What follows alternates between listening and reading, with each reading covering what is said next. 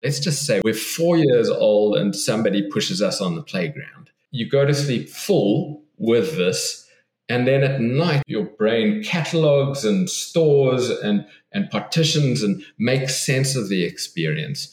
And by the time you wake up the next day, the brain has got a really good proposal for you on how to not have that same horrible experience again.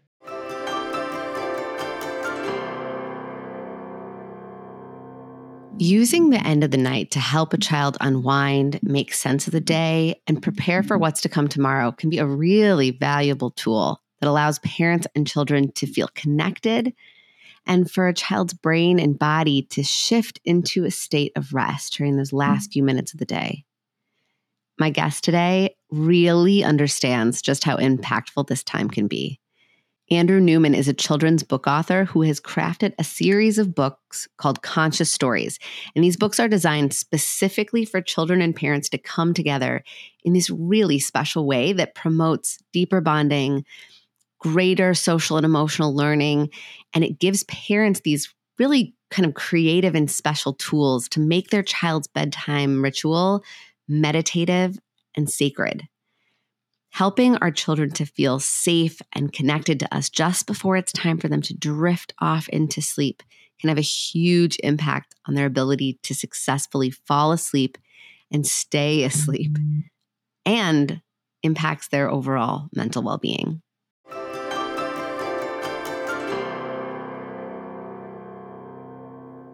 If you've been listening to this podcast, you have probably heard me say over and over how important self-care is for parents. And I don't mean spa days and weekend getaways, though if you can squeeze that in, more power to you.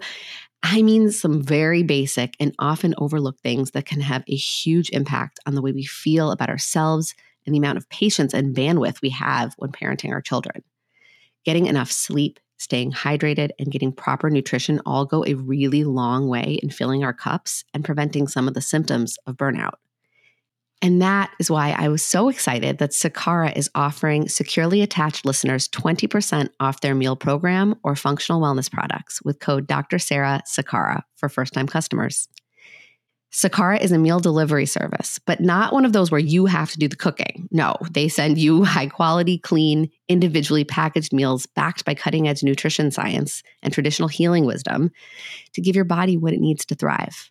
So you'll be removing an item off your to-do list, plus fueling your body with one hundred percent organic vitamins, minerals, antioxidants, and fiber-packed meals that will give you more energy and help you feel your best, exactly what your body needs to parent most effectively.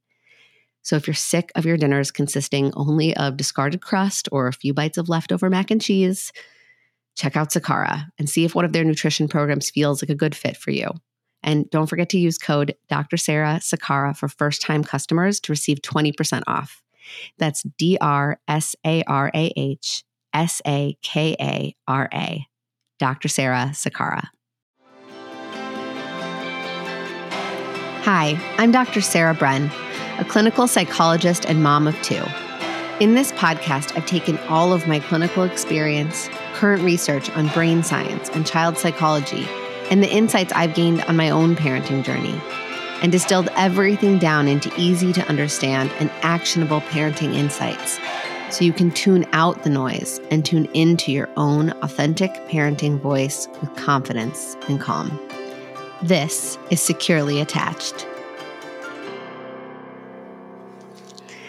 Hi. So, Andrew, welcome so much to the Securely Attached podcast. Yeah, it's such a pleasure to be with you. I'm so happy that you're here. So you are a very prolific children's book author. You have twenty-three books under your belt. Yeah. Can't stop, can't stop it now once it's started. How did you, like, where did this come from? How, what, how did you get into writing these books? And, and how did you, like, what's your background, you know, that informed these books? Yeah, well, let me, let me, you know, as a storyteller, let me, let me weave a little story. Um, you know, once upon a time, way back when, there was a little boy who grew up in South Africa, you know, and that was the landscape that I grew up in was apartheid South Africa. It was um, all boys education. It was church based. It was, it, it was Um, pr- before the terms um, emotional intelligence even existed, and mm-hmm. uh, uh, and a lot of that, a lot of that changed for me in my in my in my early thirties, and mm-hmm. that's when I got into my own personal development work. Like many of us, I came through the door of crisis. And uh, there were lots of fires under my feet, and I had to go and stomp them all out, and then try and try and work out who I was in the world and and where I wanted to go.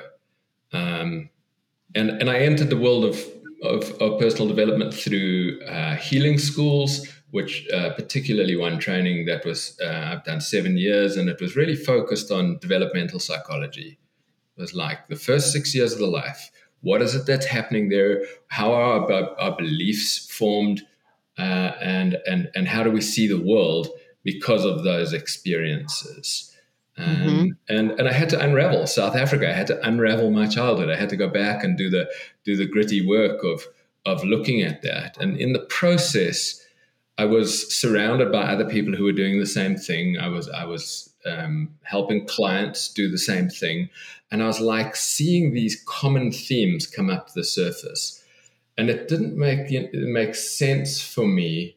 We'll touch on some of those, but it didn't make sense for me that uh, we were all resolving our, our childhood issues. I was like, yeah. why don't we just do a better job at the first six years of life and and then and then save on therapy bills later if we invest early?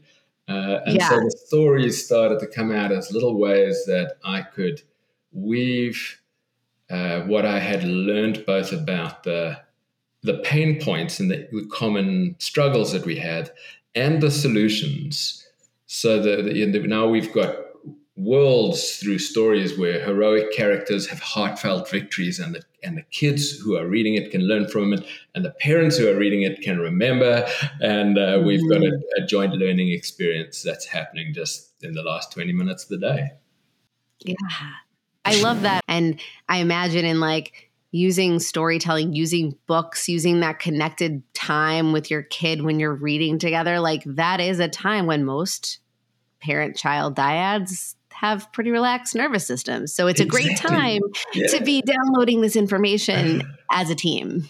Yeah, yeah, absolutely. There's something that happens when when we go from like a front-to-front engagement to a side-by-side engagement. Um, we, you know, all of the rank of being a parent and, you know, brush your teeth, put your pajamas on, you know, don't do that. Um, all of that changes, you know, and now now there's a book in front of both of you. Uh, and you can enter that world together, and you go on the adventure that the, the author's created for you and the illustrator, and you you enter that world. And uh, I mean, that's, it's interesting how much kids will open up at that at that time, and that they start chatting away about their day. And it's like you've asked them a couple of times, they've said nothing, you know, if they were at play school and they came home and you're trying to, you're trying to connect and maybe find out a little bit of what their day was. And it's like, all of a sudden there they are, you're trying to put them to sleep, and they just start opening up and they start chatting away. And, uh, you know, the second parenting dilemma, yeah, do we, do we follow the story, or do we, or, or do we follow our agenda to put them to sleep, or do we follow the child who's opening and yeah. making themselves available? Yeah. Um, it is a dilemma because parents are tired at the end of the day. And yeah. that's a very useful stall tactic for kids. And also it is a legitimate invitation to connect yes. on the part of the child with the grown-up. I mean, it is tricky. Like when kids are in that really safe, really comfortable space, they're probably snuggled up with you, you know, it's really easy to open up. Hmm. And it is, I, yeah, like I find that dilemma too. I mean, I have two, and I'm, yeah, my kids are extra chatty at bedtime when I'm like, I'm ready to go to sleep myself. Like, can you just like, stop? This is, why couldn't we have done this an hour ago? And I had right. the bandwidth. Yeah. But I think there, you got to find that balance, because sometimes you have to say like, mm, I'm going to delay bedtime. I really want to hear what you have to say right now. Right. And and and so you have a choice each night on that. One of the things that I wanted to do when I, I was I was thinking, how do I help parents and kids at the same time, is is is looking at the busyness of parenting and uh, and wanting to to not add anything to that. And so when we've got little ones, we have to put them to bed uh, mm-hmm. as part of what we do. There is a cultural thing being human that we we will always tell stories. Um, and it seems that that's a time when stories are going to get told anyway. And so mm-hmm. I was like, why don't we just make a, a small change in how that time is used with intentionality by weaving lessons into the stories, you know, things like the little brain people, giving kids language and tools to help them with what I call yucky brain moments. Right. So Ooh, now we've tell got me, a common tell me about yucky brain moments. Well, yucky, you know, it's, it, from a brain science perspective, it's fight, flight, and freeze. Mm-hmm. Um, and and uh, I've characterized dopamine and serotonin um, into little characters, and they go running through the through the brain, and they have a they have a moment where things start going wrong, and the panic button gets hit, and and cousin adrenaline jumps into action. Um, and he's, you know, he's a bit more like a, he has a security watchtower. And so he, he comes through from there. And, and, and this is, we, we, we can see it in our kids. Uh, I learned a lot of this from Doctor Becky Bailey, whose work is called conscious discipline dot com. Uh-huh. And she, it's a brain state model for, for kids and families and parents and education. And we're like, when the behavior in front of us is is what we might say acting out, we need to know that something's happening in the state of the brain, and that particularly if we're seeing uh, survival defensive behaviors, then the brain is running a constant question. The only thing it's asking is, am I safe? Am I safe? Am I safe? Am I safe? And we can't do anything to educate the child until we address the safety. So mm-hmm. that becomes, you know, that's one version of the yucky brain moment, is that kind of safety response. The other one is the the slightly whiny version of, I don't understand. And what the brain is doing at that stage is asking the question, am I loved? Am I loved? Am I loved? Am I loved? Am I loved? And again, we, we have to address that first. And and when we can, when like safety's on and we've got it, and and I'm loved is is is clear and known, then then the front of the brain gets uh, it becomes available, and all of that resourcing is is is there, and we see it in um, curiosity and creativity and and natural flow of the child going out to explore their own world. Uh, and, you know, that's a little bit deeper than the story covers, but we have we have at the back of the book what I call a brain balance barometer. And and this, but you, you've already met in the story um, that one of the characters goes and presses the all clear reset button at the front of the brain. Mm-hmm. Now, wouldn't that be wonderful if we had one of those? Well, actually, we do, and we just we, we can we can we can put our finger on it, and we can press it, and we can recognize: are we feeling safe and loved? Are we having a yucky brain moment where we're frightened, frightened, fighting, or frozen? Um, and then, are we restoring calm? And again, the learning how to restore calm is embedded in the story, because Auntie Oxytocin is the hero who comes in, and she has plays beautiful music. Um, and so we have sighing, breathing, and relaxing as some options. Um, and then now, now we're in the home, and we can just say, "Oh, you're having a yucky brain moment," and we like maybe maybe we can get a response or a laugh, and it can it can break the, that yeah. moment a little bit. And we can say, "Let's let's press the all clear reset button like the little brain people did." And and we've got a we've got a family tool. We've got a resource. I mean, you can say it to each other as parents, or you can say it to parents and kids, and then it won't take long before the kids are turning around and going, "Hey, Mama, you're having a yucky brain moment." Yeah, um, and and that's a great that's a great moment when that happens. It's humbling, mm-hmm. yeah, yeah, um, but it's also helpful. Um, and why not? Why don't Why don't we want their wisdom available to us when when the moment they've got it? Right. And I love that the way this book works is it help, or like all these books kind of work, is like it creates a shared language again, yeah. that you're introducing in these calm, connected moments when the thinking brain, the prefrontal cortex is on, is creating new associations, learning new things. So you've got that like relational safety kind of opening up access to learning in these like, you know, bedtime story moments. Mm. But in that time, you're creating a shared language that then you can use as a parent later. Absolutely. As a shorthand when the prefrontal cortex or the thinking brain isn't as accessible and you have to kind of like throw spaghetti at the wall and see what sticks. And like sometimes you can break through, but if you have to give your child like fifteen words to try to break through versus like a, is this a yucky brain moment? That's going to click for them much more. It's just more accessible. It's a shared language that's creates a shorthand that you could use in the hot moments when you don't have as much language available to you because they're right. not going to hear it. Right. But it's interesting because I think what also happens in a book like this is obviously you're creating that shared language that the parent and child can both use together to help their communication in the hotter moments.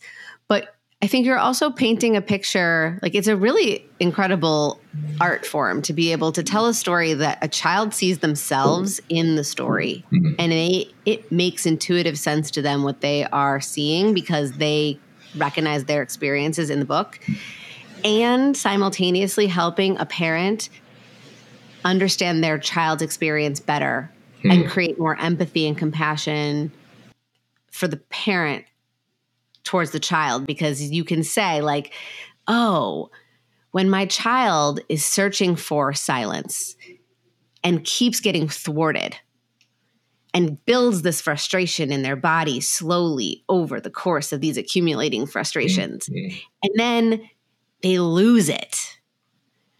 As a parent, we often see the losing it, and usually it's triggered by something super like mundane, and we're like, why are you having this big of a reaction over this tiny little thing? When what your what sounds like your book describes is like, well, yeah, but that tiny little thing tipped them over. Right. But inside the body was this little thing, plus this little thing, plus this little thing, plus this medium-sized thing, plus, and yeah. so it's like, oh, right, I forget my child holds all these things in their body all day because they're a little kid in a frustrating world where they do feel thwarted and frustrated a lot. Yeah. And, oh, yeah, when they lose it, it's because they're releasing all of this pent-up frustration. And I can have compassion because I I can see it. I can understand it and have empathy for it rather than just be like, why are you losing your your mind over like, you know, this, you know, this popsicle breaking? Like it's not yeah. a big deal. Right. Or I peeled your banana wrong, right? Yeah. But it's because it's, it's not really about that. Yeah, it's, it's a resourcing issue. It's it, they've run out of the type of fuel that they need for that moment. And mm-hmm. and some of the relationship with fuel is also the space that you have to put it into. And this is why you're you're pointing out the stacking of experiences in the day. Mm-hmm. Um, and you know, I was looking at this. This is this is a lot of the content of my of my TED talk on why the last twenty minutes of the day matter. I was looking at how things stack up inside of us and how we metabolize them. Mm-hmm. And Um, and certainly um, intentionally s- sitting quietly and doing a little five-minute meditation practice is one of the ways that we can help to metabolize. Um, mm-hmm. It centers us in ourselves, and it's, it's a it's a it builds fuel so that we can we can do things. But I was I, having having spent all these years in, in healing schools and looking at trauma and and and. And not just, you know, looking at it from an analytical perspective, but but really having to do our own healing.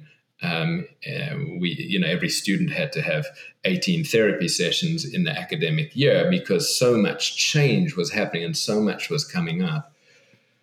And and nobody ever said very much about sleep and and its role in solidifying or um, or dissolving the experience of trauma mm-hmm. um, and the belief system. And, and it occurred to me that trauma, I would say, pretty much always happens when we're awake. If we're asleep and something traumatic happens, we wake up. Mm-hmm.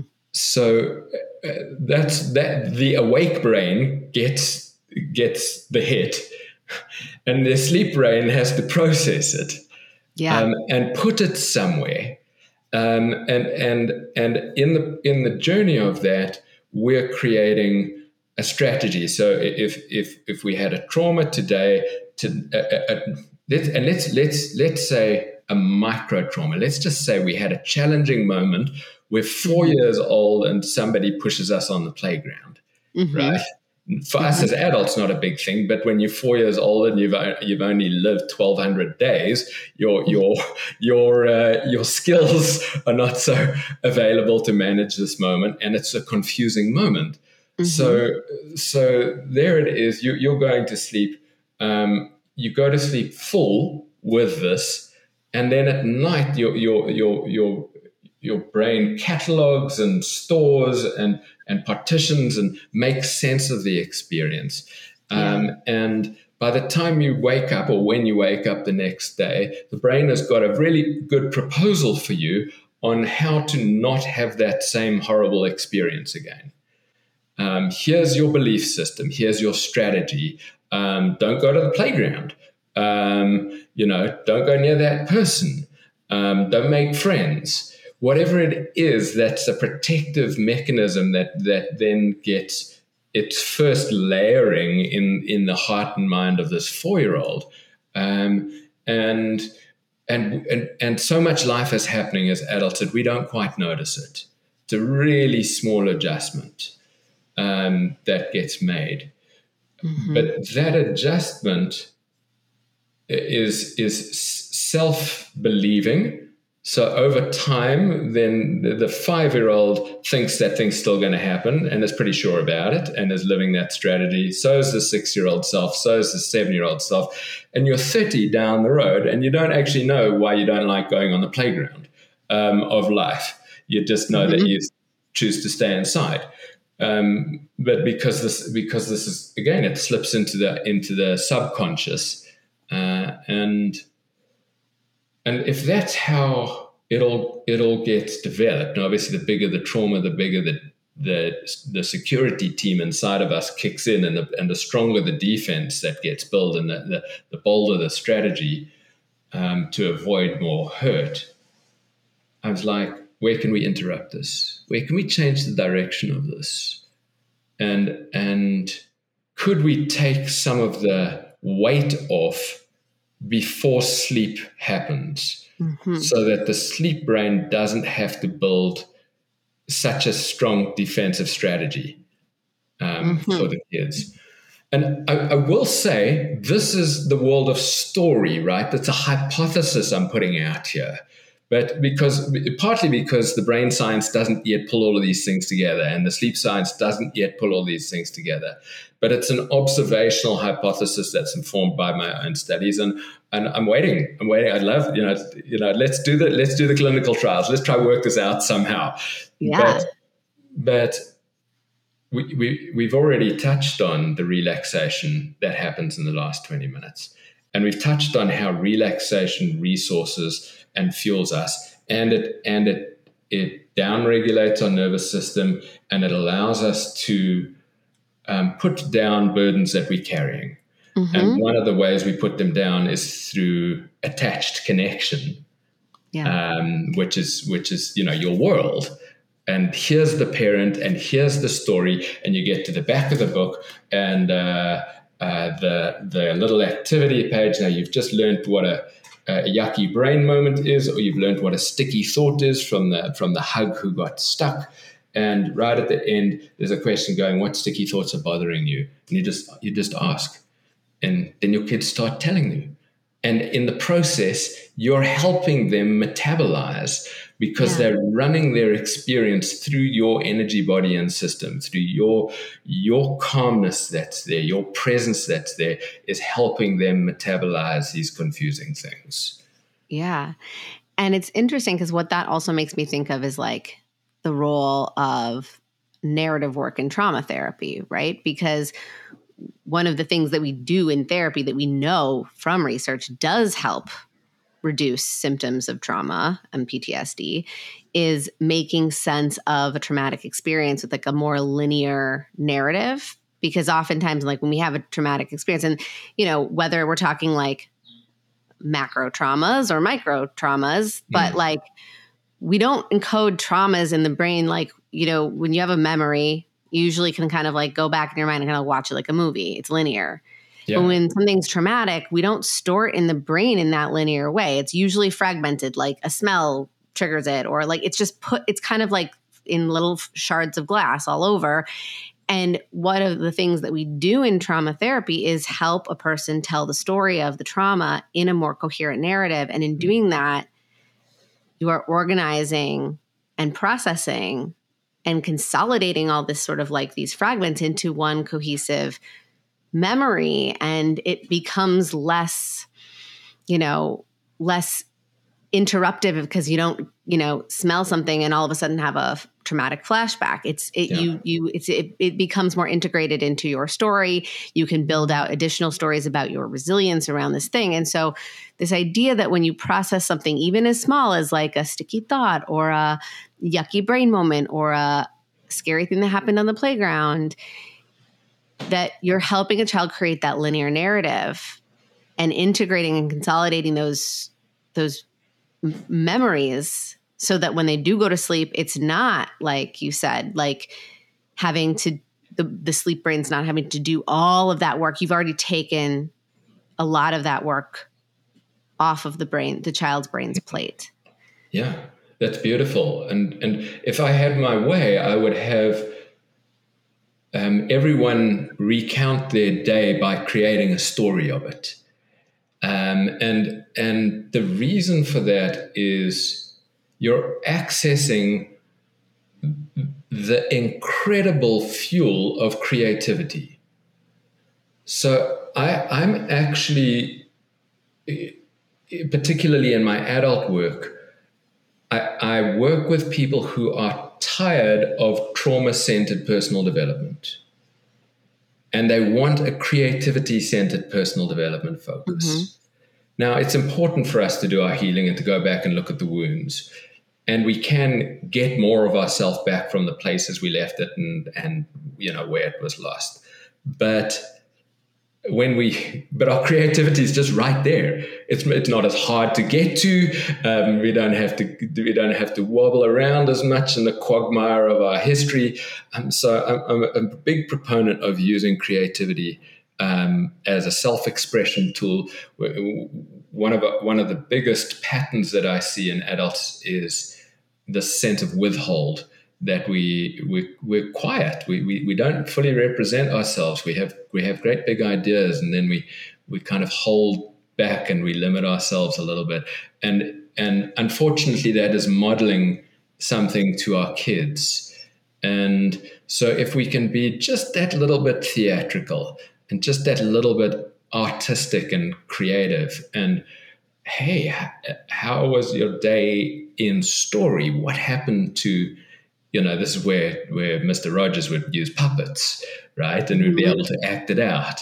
And, or maybe, maybe there's a, a, a pseudonym for that, that your kid has, although, you know, her name is Penny, but, but she has Penelope Jane as her, her avatar, um, who goes on these adventures.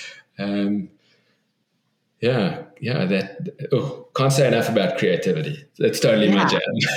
I love it, and I, it's funny because like I often will talk to my patients and myself. Really, like I'm like, as adults, like, what do you do to play? And they're like, oh, well, I play with my kids, and I'm like, but no, but what do you do to play? And they're yes. like, well, what do you mean? I'm like, what? Like, what do you do? What do you do that's like creative and like making something or doing something that doesn't have an agenda or an outcome, or like it's just to do, to be creative. And it's shocking to me how many parents I work with are like, I don't do that anymore. Right. right. And and then and then their kids come in with all of this energy, and it awakens something. And part of what it awakens is the grief in the parent for what they've lost as they put down their own playful self. Yeah. And that's tender. Yeah. You know, and it takes something to to recognize that you might have that, and and and that you know that little bit of frustration you feel towards your kid can be a projective outplaying of your own grief. Nine out of ten times, it's mm-hmm. it's it's yours. yeah. You know, yeah. you know, um, and and. And this is this is what Doctor Shefali has done such a great job of, of bringing into awareness, and in her book around the conscious parent is is this this awareness that we have to approach this from an adult first perspective. Um, our parenting and our and our education, again, um, uh, Becky Bailey's work is is the same. She has she has teachers understanding that we're we're. flock animals. We're like we're like birds, you know. If if one bird gets a fright over there, the whole the whole flock takes off all at once. And so that's still true in the classroom. When a kid across the classroom has a challenging encounter, their brain gets triggered and goes into the survival state, and they start acting out, um, you know, with with fists and protective mechanism. The entire class's brain has to look around for the saber-toothed tiger, right? Mm-hmm. Including the teacher's brain. Yeah, I was just going right. to say, the teacher too. Like right. we are, and the parent, right? Like we're all parent. connected. Yeah. So if we step in in that moment, then all we've got is a room full of survival brains trying to manage a situation. Yeah. And and what uh, Becky Bailey teaches, uh, Doctor Becky Bailey, she says, first, pause. Everybody takes a pause. Breathe. And wish them well. And that action resets your brain and your nervous system and puts you into the resourced part of you that can now come and step in with the calmness and the composure and the, the real knowing of how to handle the situation mm-hmm. without your own reactivity being um, added to the pot. Uh, yeah. And it's it's the simplest the simplest exercise and the hardest thing to do. Um, but you can literally regulate a class of kids by breathing at the front. You can bring them into their own center and their own awareness just by, by coming into your breath. And this is what attunement is. And as part of the attachment, um, the success, successful attachment has good attunement, where kids are, are seen, heard, felt, acknowledged, feel like they belong, they feel safe and loved. And Uh, we create attunement in, in Conscious Stories through what's called the snuggle breathing meditation, which is the way that we start story time. Uh, mm-hmm. I'd love us to do it quickly, because then you and I can yeah. drop another level into attunement even. So it's four simple breaths. Um, okay. And the first breath is, I breathe for me. I just take that breath. I breathe for me. You'll be surprised how many mums feel they don't deserve or can't actually just take a breath for themselves, you know. So this is the calling of spirit back, you know, um, particularly with the young, young infants. I breathe for me. And then I breathe for you. So that's the second breath, breathing in. Now I breathe for us.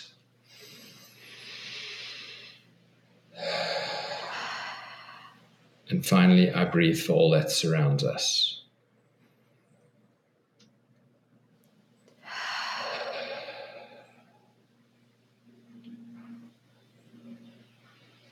And then we go really quiet, just organically. Mm-hmm. Just happens. And I, I don't want to be naive. Your, your kids are going to love this on some days and rally against it on other days. Yeah, um, and we have we have parents who are doing this with you know with very young, uh, very young infants. You can the attunement and of the of the newborn on the mother's breast is is um, you know, to mediate if we can if we use our breath to do that. And mm-hmm. and I learned some of that. I did some work with patients in coma years ago um, in a hospital in South Africa, and uh, it was bedside counseling for, for coma patients. So you you you enter their dream state world. And the and the way you enter is by pairing your breath with them. Hmm. And uh, you can try this with your partners. You can try it with their kids. Just w- watch their breathing. You can try it with your, your pets. Watch their breathing and then uh, modulate yours to theirs. And and just notice how much more connected you feel to them. No. Yeah, I, I notice I feel a little softer inside myself. I feel like my voice is quieter since we did that breathing. How are you feeling? Yeah, no, I feel slower, you know, like mm. a more calm and steady pace. You know, mm. like I think when I do these podcast interviews, it's exciting. It's frenetic. It's like I want to kind of get high energy, and it's there's a definite shift in that, like, oh, I'm, I'm feel like I'm feeling slowed down and grounded. My mind, my thoughts aren't going like, you know, a mile a minute, which always happens when I'm interviewing someone. Cause I'm like trying to imagine like where the conversation will go and how to meet them at the next thought. And that quieted. Mm. And, and isn't that exactly the transition from day to night, mm-hmm. from awake to asleep, that yeah. we have to lead our kids through um, the slowing down? It's not a light switch. We don't just go click and and day has become night and awake has become asleep. We have to recognize the transition and, and um, care for it. Mm-hmm. And guide it a little bit through the support of our own calm nervous system. Like I always talk about co-regulation as like sharing your calm nervous system with your child. And if you want to help your child move into a state of relaxation and eventually like let go into sleep, mm. which requires a tremendous amount of trust and safety, they, you know, if you can like kind of down regulate them by guiding their nervous system with yours, it's a lot easier. And it, it won't, we're not, we won't always be in sync, right? Like yeah. you said, like there'll be those nights when your kid just can't get settled. But I think it's, and I'm curious your thoughts on this, but like, I think a lot of times parents mistakenly think that co-regulation means a calm child. Like effective, successful co-regulation means a regulated child. Mm-hmm. And I actually think that's a total myth about co-regulation. Co-regulation does calm a child's nervous system, but you can't see the fire that didn't get ignited. You know what mm, I mean? Like right. you don't know how much you yeah. are taking the edge off. Yeah. You might still see a dysregulated kid who can't get settled or is ha- pushing, pushing it and really not feeling relaxed or calm, but your calmness may be actually very much contributing to a greater degree of calm than what might otherwise be there if you were ramping up too. Yeah, absolutely. One of the, um, call it tools, therapeutic tools that, that I learned about how you meet someone where they are. Um, now, It, it there's a couple of different situations. If they're if they're really scared, it doesn't help for you to go to a scared place inside of you, as if that's pairing, right? You know, that, that doesn't help. It's more more supportive for you to stay in your calm and your openness, because the mirror neurons will do some things there. Um, but we we worked. Um, we've got one story called "The Home for Sensitive Butterflies." And uh, and Luna is this beautiful sensitive butterfly. Now we've got a lot of sensitive kids out there, um, and we've got we're still really learning what we mean when we say sensitive kid. Yeah. I think I think it's new language, and and um, some of it's a little judgmental. Some of it's actually just the freedom of a, a child to be open and aware of what's happening in their environment. And that's a function of the world being quite a safe place relative to its history. Now, I know there's plenty of challenge, but in the history of the world, we're doing really well at the moment. Mm-hmm. And it allows consciousness to expand in the Maslow's hierarchy of needs. We're not actually attending to um, uh, to saber-toothed tigers anymore, um, and, and keeping the fire lit. We have electricity and we, we sleep warmly, mostly. And, and, and wow, I don't know where that's going to take me, but it's like this sense that our kids and their sensitivities are probably how we would, would all be if mm-hmm. we grew up in the environment of safety and openness. Yeah. We're, we're, we're antenna for the world. We perceive internally and externally so much of what's happening in our environment. We we can recognize our parents' mood, the teacher's mood. Um, we, we we learn and we know how to respond. My body's just moving in a super fluid way, just as I talk about it, because that's you know that's how we are. Do we need to learn about energetic boundaries? Yes, that, that's kind of helpful. Um, but and our sensitive kids are the ones that are often experiencing an overload of information through their their um, onboarding of of you know thin boundaries and just uh, you, you know care and right. empathy for the world. Actually, they have a sensitive instrument. They get a lot coming at yeah. them.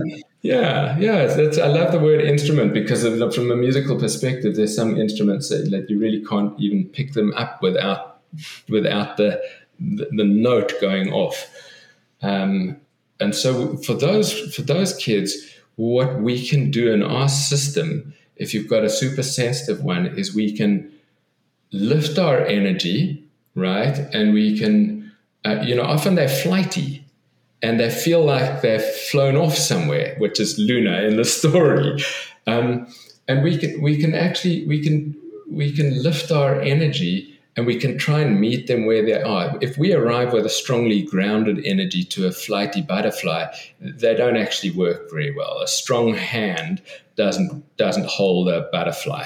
An open, gentle, light touch is how we hold a butterfly. And once there's connection there and attunement, and this is where we started our, our, our point of, of kind of co-regulating in the flight, then then we can help them come on in down to land. Um, mm-hmm. And all of the, the that healing response for your sensitive kids is woven into the story. So as Luna, um, uh, it, you know, she gets blown and lost and taken out into the world, and it gets a little bit dramatic. And um, and then she she gets invited by the lavender flowers to come on in and to land, because they can borrow her light, and and uh, she can uh, borrow their strength. And mm. so she she dares to rest. She dares. It's a, it's a, it's, it's existentially challenging yeah. to come on in and be present. This is an incarnatory challenge. This is like showing up into our life, um, and it comes in in little layers. And there's this moment where Luna's touching the petals for the very first time. And she says the, the purple petals surprised her tiny toes. They felt just like heaven, which is her favorite place, brimming with love, light, and safety. And so then we make the descent with Luna so that she can hold heaven and earth together for the first time. She has this experience. And it's a... You know, I'm interested. I want to hear from parents. Like, how does, uh, you know, how, can, can you resonate with my language as you hear it? Like, um, uh, can you see it in your kids that sometimes they're, they're stretched way up there and their feet aren't touching the ground? And it's like, how do we, how do we let them have the experience of, of, of both, um, you know, the word I use is, is heaven to represent something high and kind of mystical and spiritual, which our kids um, really are in many in mm-hmm. many ways. Um, and still have that connection to earth. Right. And I think, again, that speaks a lot to that duality of like when you're reading a book, a kid's book, if you're listening to this podcast, you probably read a million kids' books, right, to your kids. Mm-hmm. But this idea that when a kid, for me, my favorite books that I read my kids are books where I, I can watch my kid feel seen. They're the books that my kids ask for mm. over and over and over again because they are in it. They see themselves in it. They mm. identify with the story. They like what is being portrayed because they feel seen by the story. But then for me as a parent, I'm like, oh, I am gaining insight into the world of my child, into the mind of my child, into the experience of my child by reading this book. And the, when a book does both of those things, it like, it's magic. Yeah. And I think I have more empathy for my kids when I read a book that helps me understand what it's like to live their life. And so when you talk about like a butterfly that's so sensitive that like feels like it might be flying off and floating away and getting lost mm-hmm. into the chaos of the world. And there's this experience where it actually is like, it's kind of scared to do it, but it touches down. Mm. And it has this ability, the environment around it has this ability to say it's safe enough to stay here, but you can have both, right? You mm. can be mm. up high and down low. You can be, you know, just on the edge of going away and still very much safely rooted here with me. Again, like as a parent who has a kid who perhaps is more flighty and more sensitive and, you know, loses it a little more or like flies off the handle a little more or like doesn't feel like they're, you know, here with us all the time because they're like off in their own space. And that could be frustrating as a parent when I can have empathy for my kid that has that experience because I'm like, oh, I see why it is. Like, again, this duality of like the book is for the kid and it's for the parent and therefore it's for something much bigger. Right. Yeah, that's beautifully said. And uh, it's just having this image of, you know, having the string of the kite, you know, just to the mm-hmm. to the big toe of that little one. And so that so that you know your way to connect with them when that, you know, they're drifting. You, you said something quite interesting a minute ago that I, I wanted to ask you about, which was about the risk of falling asleep. Mm-hmm.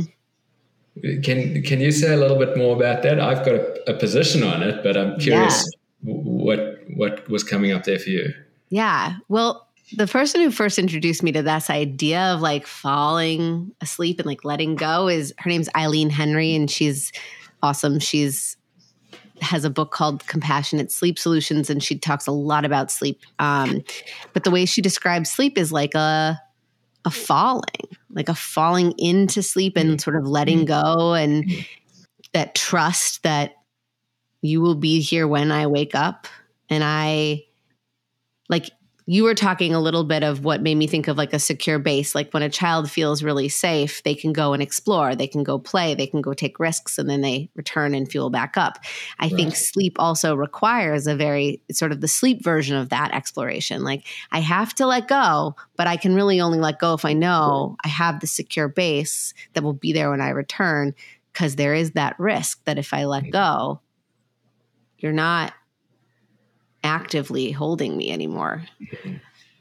Yeah, I, I'm, I'm. Thanks for sharing her her details, because I definitely there's a um, a book called The Girl with Waterfall Eyes, and that falling is is really right in the heart of the story, and the, you know we're.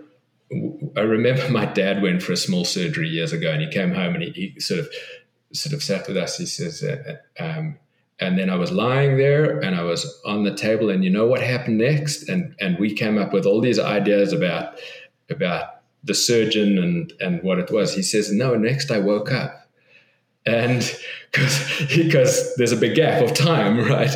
Yeah. Um, and and I do think it, I do think it's existentially risky, especially for those who Uh, dream far away, and similarly those sensitive kids who are are almost happier in in the world of dream than in the world of of physical form, um, mm-hmm. and we travel uh, our spirits or souls or whatever we, we use as our, our reference, we have that experience. And then there's a, this this wondering of, is the is there a kite string when you've gone so far? You know, is there a, mm-hmm. is there a way back? Um, and of course, sleep and and dream space is is the world of nightmares, and we've all had one or two of those at some stage that have mm-hmm. rattled us, and we kind of, you know, there's that brain with a strategy remembering it. Um, as you go to sleep, there's a little there's a little flag being waved that says, "Oh, remember that time," um, mm-hmm. and you better be careful out there. And it's like. It's, it's a subscript. You never hear it, but right. but the, but it's the brain's job just to hold it and keep it there. And um, this is this is the, the combination of of using. I, I say the last twenty minutes of today actually belongs to tomorrow, um, and it is a bridge to set up the waking moment, uh, mm-hmm. and it's really helpful to do all the things we do as adults, but really helpful for kids to to have.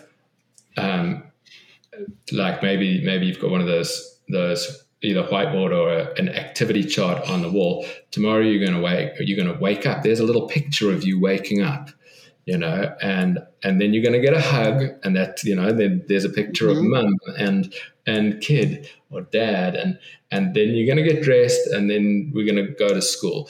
And it's like the visual aspect of seeing that out in front and of going through that the night before.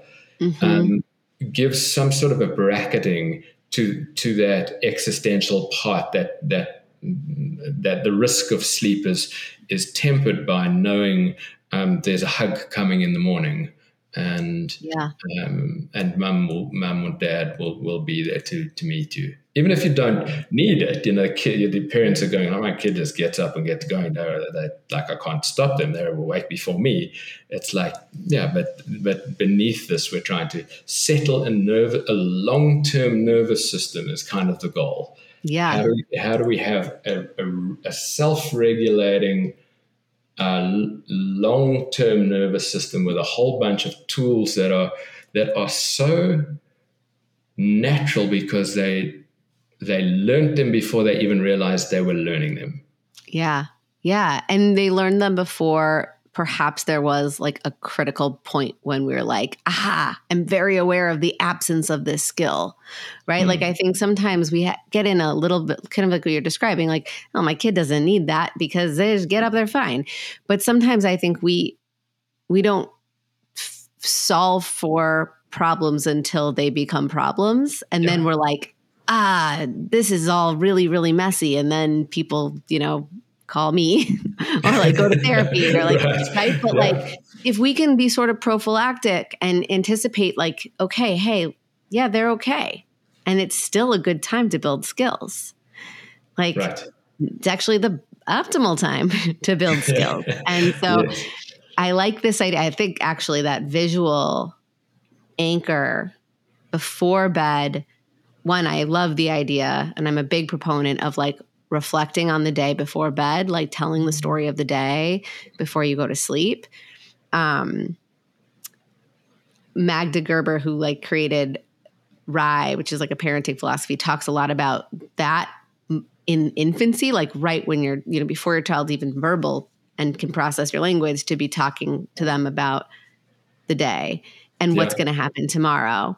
Um, but I love the idea of talking about what happened during the day at night, but this idea of creating actually like not just a story, but a visual cue of like, especially for like young kids who can be very, you know, that concrete visual thing is very, very grounding and anchoring yeah. to sort of remind them like, this is what we did today and this is what we'll do when we wake up. And that re that reorientation towards the future connection that will be there waiting. Like that's the secure base. They get to go to sleep, ho- right. like holding that feeling in their body of like, ah, yeah. now I can go and explore because I yeah. feel so safe. Absolutely. I, I still, as a grown up, wish that somebody would come in and tell tell me how my day is going to go like that. Yeah. Be like, like, oh, thank you. Yeah, but it is. It's like, if you think about it, like even just like bodily or somatically, there's something really settling about knowing this is, we we did this. Yeah. It's done. The day is finished. Here we are. I can slow down. I can rest. And tomorrow I can get ready for the next thing because I know what will happen. Mm. There's like, ugh, there's that little like dip in the, I just did and now I rest and tomorrow I'll do again. But now we can just, we stay that resting space. I think that's probably really good for sleep from like a somatic bodily yeah. Yeah. orientation. Oh, this is so interesting. I'm like super excited that we connected and I really cannot wait to read these books to my kids. Do you How, like if parents are interested in learning more about the work you're doing or the Conscious Bedtime Stories, where can they find you? How can they learn more about your work? Yeah, so the main website is conscious stories dot com, and that's got a whole lot of um, direction and resourcing there. Um, we're just building out or rebuilding out my my offerings to to parents directly, and mm-hmm. I, I particularly support. I'm, you, you can hear I'm, I'm not the I'm not the guy who's gonna who's, who's gonna get really down into the what you say when what happens. I'm the, mm-hmm. I'm the guy who's going to be able to say, if you're the parent who's already recognized the parent first, adult first philosophy, and you're finding yourself a little activated, a little triggered, um, and you're wanting some help to unpack why that's happening and to reset your nervous system a little bit so that you can keep your center better when that's going on and be kinder uh, and gentler, then uh, then that's the sort of thing I'd love to to support with um, mm-hmm. in my in my my coaching and healing work. Um, it's a, a great pleasure. And uh, just the other link that we're on Facebook and, and Insta um, under Conscious Bedtime Stories. Um, and uh, yeah, you'll, you'll find us out there. Awesome. We'll put all the links in the show notes too, so people can find this stuff because it's, it's so great. Thank you so much. This was great. And I'm like very, I feel so relaxed after our conversation. You know, I was like, like, I know it's an interview, but if people fall asleep whilst I'm reading a story, then I feel that's a great success. It is bedtime stories, right? That's your jam. Yeah. And, and relaxation and ease and comfort in the body, because that's where the body takes care of itself. Mm-hmm. Well, thanks. I'll, I'm sure we'll, we'll be talking again soon. Yeah. Wonderful. Thank you so much for having me. Pleasure to be here.